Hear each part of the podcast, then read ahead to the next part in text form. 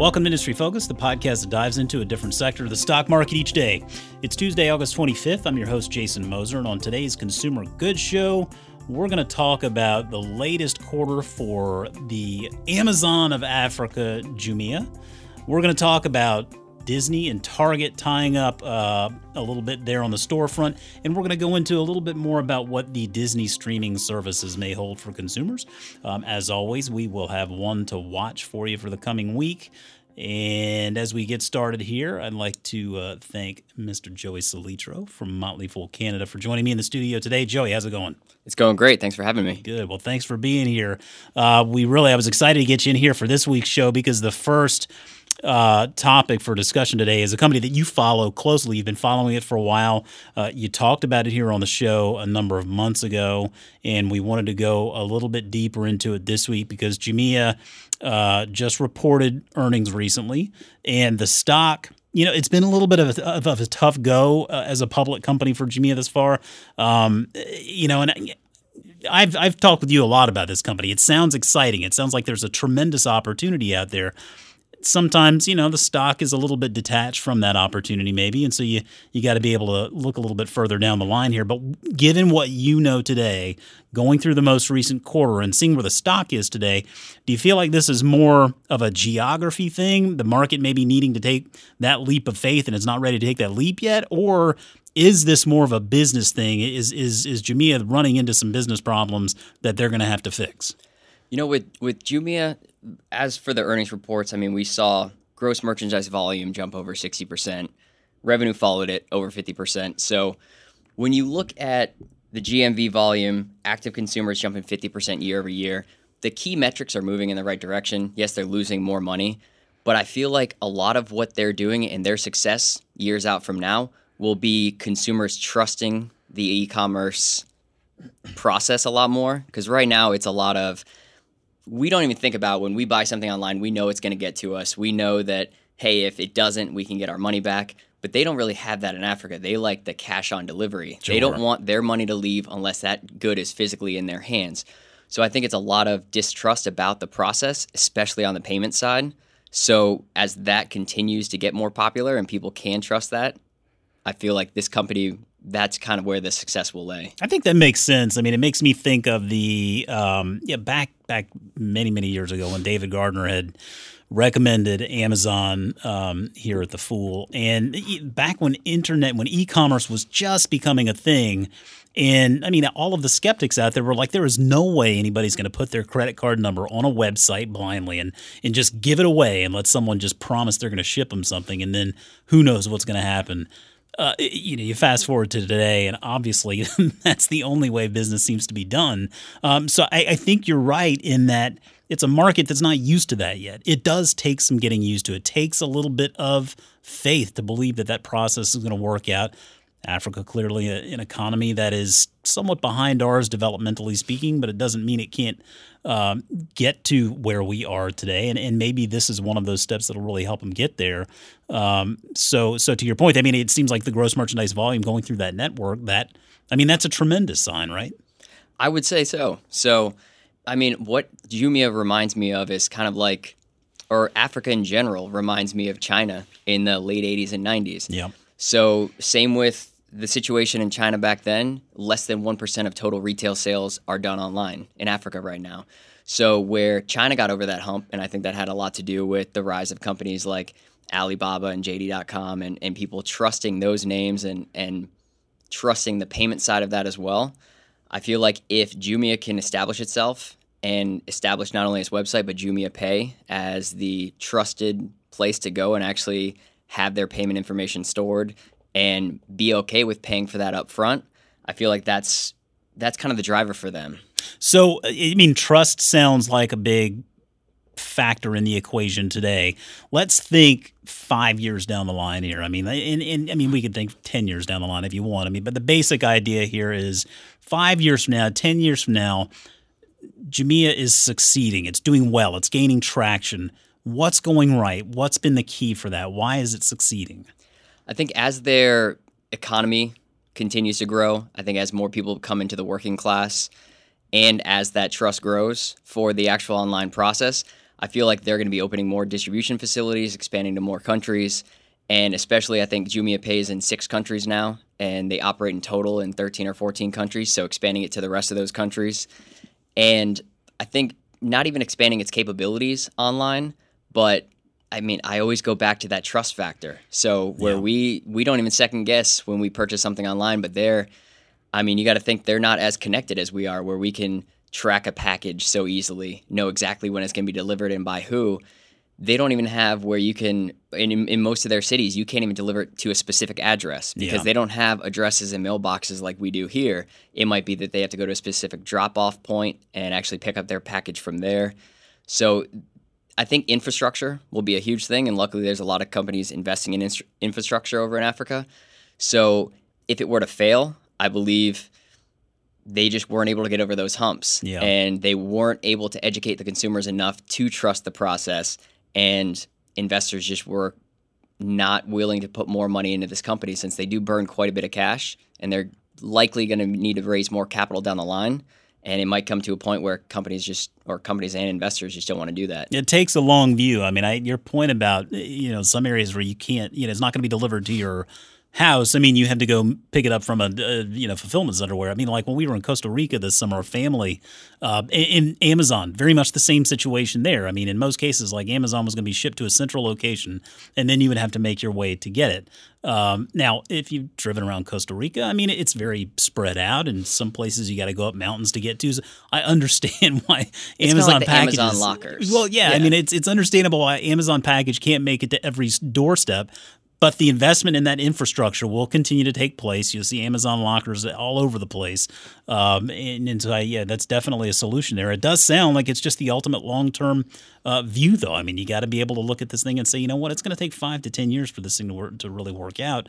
But I mean, hey, there could be some real potential upside there. Yeah, I think best case scenario, you see this playing out in five years. I'm more of, yeah, I'm looking 10 years, 25 years out. And this is kind of like finding the Mercado Libre or Amazon in its infancy. So, Is there a Pepsi to their Coke? I mean, no, we always try to talk about that competitor out there that's going to force their hand and keep them, you know, keep them innovating. But is there another company doing what Jumia is doing in in that market? I know there's one player like within Egypt, Yeah. and I think there's other like single country players, but there's no other player, at least that I've come across, that's in several countries, especially with their reach. Got to go big. You got to go big early. I mean, that that we've seen it when it when you have leadership that knows what they're doing and they stick with the plan, it can work. It just takes some time to do. So I guess we'll have to remain patient, but we'll certainly uh, keep listeners updated with Jumia here, quarter in and quarter out. And thankfully, we've got Joey here covering the business for us. Uh, let's pivot over to something a little bit more magical, a little bit more happy.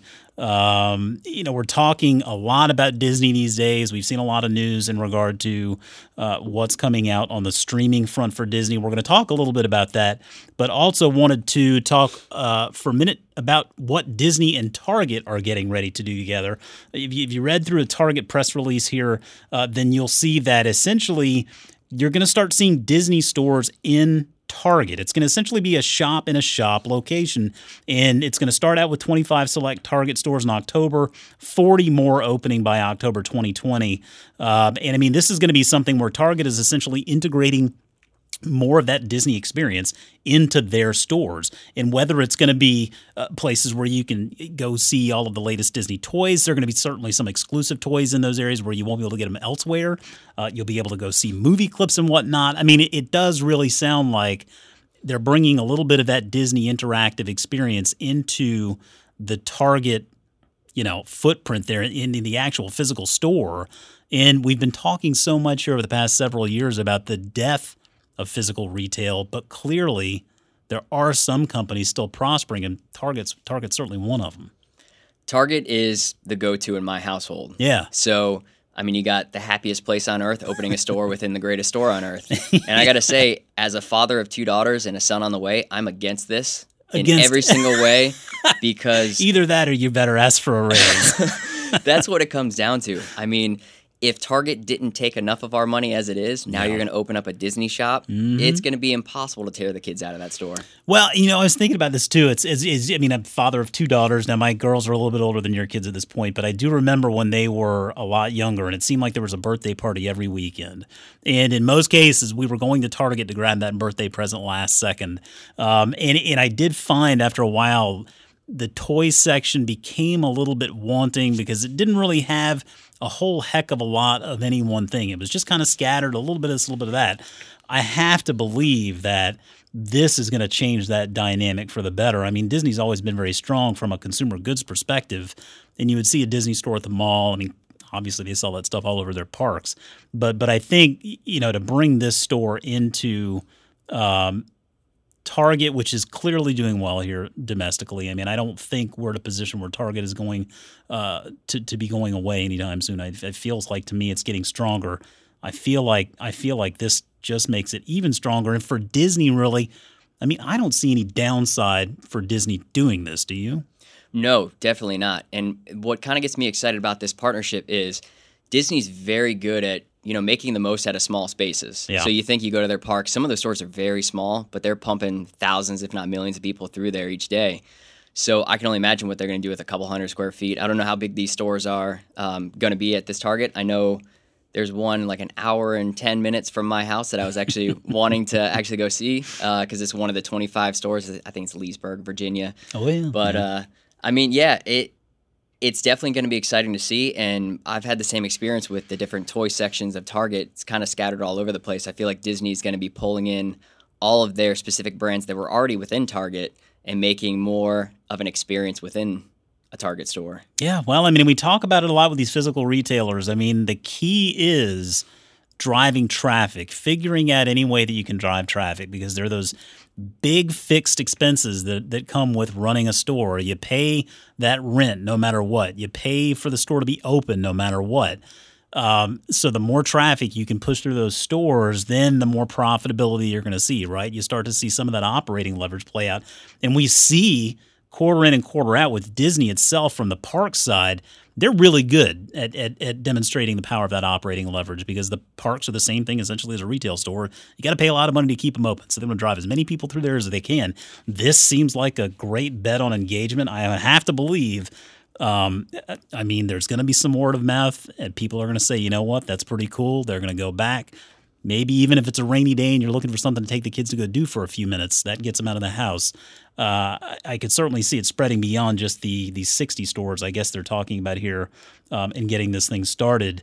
That takes us into the other uh, story here with with Disney that to me is is just it seems like every day is just becoming more and more impressive what they're doing on this um, streaming front here because with Disney Plus uh, getting ready to hit the market here. November 12th, Disney Plus streaming service is going to become available for consumers, and they're, they're going to charge $6.99 a month just for the Disney Plus. Now, if you do the bundle of Disney Plus and ESPN Plus and Hulu ad supported, you get that for like $12.99, um, which again, to me, that bundle sounds like a no brainer. But given what we saw here recently at the D23 Expo with all of the content that they rolled out, I mean, it it my Twitter feed didn't stop for like the whole day. It was something else. And my daughters were pinging me about cool stuff that's coming out. I'm looking at some stuff that's coming out, like The Mandalorian. I, am looking forward to seeing that. Um, what struck me with, I, I mean, I, I want to just a tip of the cap to the executive that came up with the idea of letting people go ahead and sign up in advance for the service at this D23 Expo because apparently that drove a lot of people uh, to go ahead and sign up for the streaming service that doesn't even exist yet or isn't even live yet. Yeah, had they let us sign up the day it was announced, my family would have been signed up. I mean, the price point alone is just a no-brainer for any parent. So Yeah. I've got an almost four-year-old and an almost two-year-old, and a son being born in January. So I will likely be a customer of this Disney streaming service for the next at least 12, 15 years. I don't know how uh, how long they're watching it these days. But on top of that, the content they even have for adults with the Marvel universe. I mean, this is going to be a major player almost overnight. Yeah, I mean, my girls are um, 13 and 14, and they're even still kind of excited about the stuff that's coming out. Um, so I, I, I do think that, that the content they've done a good job of giving giving a little bit of something for everyone there. Um, you know, one thing you, you mentioned, and I wanted to dig into this a little bit because I, I don't know uh, in regard to the Marvel universe, the superhero universe, and all that content that has done so well for Disney for so long. And not only Disney, but really, if you think about a lot of this Marvel content, um, I mean, Disney's one of the first names that comes to mind, but really so is Netflix because Netflix for a long time really has capitalized on bringing a lot of that content into their universe. Um, and, and it seemed to me, at least, that's what Netflix was really known well for was having a lot of that cool superhero content and Marvel stuff that people really enjoyed. Um, I mean, essentially, all of that content is going to be disappearing. I mean, it's not going to happen, I guess, all overnight, but that's stuff that Netflix isn't going to get back. And and you know we we talked about this before, like the challenges that Netflix may witness from something like this. And it's not just Netflix. I mean, other streaming services, of course, but I think Netflix is in a, a little bit of a unique situation there because they've been paying an arm and a leg for a lot of content, and I'm not sure how much farther they can raise prices. What do you think about their competitive position today in, in relation to what Disney's getting ready to launch? Yeah, Netflix, they definitely have problems ahead of them. I think they're going to have to develop a lot more original content. I remember yeah. when I first signed up, they had House of Cards as a go to. Orange is the New Black got pretty popular.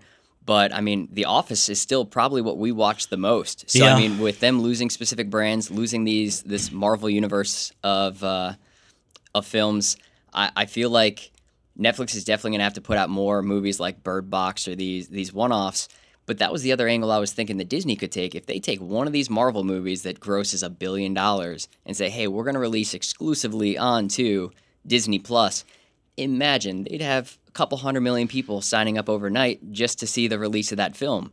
So if any company can launch in a streaming and be an overnight success, my money's on Disney. Yeah, I mean, I think they've proven time and time again they are masters of taking one story and then spinning a lot of other stories from that story. And I mean, I, I just, I mean, I, I expect them to keep doing that. And I mean, you gotta love this opening price point at six ninety nine. It's it's way underpriced. It's tremendous value. I mean, I, I just would argue that until until the cows come home. But that's going to give them a lot of room to raise prices down the road. Oh, absolutely. I, I thought that this was going to be more like 1999 or 15, something yeah. like that. So when they announced 699, I thought it was a typo. Like yeah. they forgot a one in front of the six. so that's when I labeled this like an absolute no brainer for any parent to be signing up on this. And they could easily raise prices. I mean, you look at how often they raise ticket prices at their parks. Mm-hmm. I mean, mm-hmm. now I have to almost take out a second mortgage to take the family. Uh, as you know, I lived in Florida for a long time, so I mean, that's one expense that got cut when I moved up here to Virginia. Sure. But I can only imagine with how they like to raise prices, how they'll handle their Disney Plus streaming. But I, I saw how, or you had mentioned to me where you were able to lock in a three year mm-hmm. pay up front. So, I mean, hey, dear Disney, please offer a 10 year plan. Let me get that. Give me a discount. Lock me in long term. And uh, there are astute business people there. I'm sure they probably kicked that idea around. I mean, I, I you know, I, I, like I said, I mean, I, I think we'll be watching some of that stuff even long after our kids leave the house. Again, it seems like they're using this Disney Plus platform as, as a way to get content for, for adults and kids and everywhere in between. I mean, that's that's the most encouraging thing. And so, yeah, it's going to be fascinating to watch how this uh, plays out. And, and I, I have to believe at some point somewhere – Bob Iger was sitting in that boardroom thinking, "Yeah, we're going to price the thing at six ninety nine, and we're just going to watch. I want to see if Reed Hastings wants to squirm a little bit with this price point because I mean, I think even he knows that it's getting more competitive. And I mean, it's certainly not to take anything away from from Reed Hastings and Netflix because I and again I think that's one of the core streaming platforms that everyone's going to continue to have. I mean, it just it makes you wonder how much they can raise prices and what they're going to do on the content side. And hey, it's not to say that down the road you won't see collaboration from those two powerhouses either because I mean, in a lot of cases, whether it's you know Disney teaming up with Target or whether it's uh, you know Disney teaming up with toy makers. I mean, you know, it's it's always nice to see two powerhouse companies partner together, and we've seen great results from Disney and Netflix partnering before. It's not to say that can't happen again, but this is going to be a fun one to watch uh, to watch play out. Um, before we wrap up here, let's just jump in real quick to a couple of stocks to keep on our listeners' radars this week. We got ones to watch for you, Joey. What's the stock you are watching this week?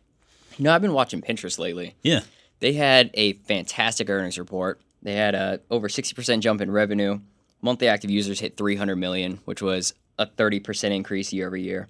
And the average revenue per user is still less than a dollar globally. Wow. So I feel like with the the growing number of monthly active users and how people that use Pinterest actually have an intention to make a purchase Yeah. is where advertisers are just going to be falling over themselves to increase spend on this platform.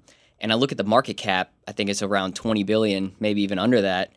I just see a major, major growth w- runway in front of these guys and a clear path to profitability that this could just be a massive company. So I, I had initiated a stake uh, right after they came public, and this is one I'm just really excited about. Cool. And the ticker? P I N S. Okay.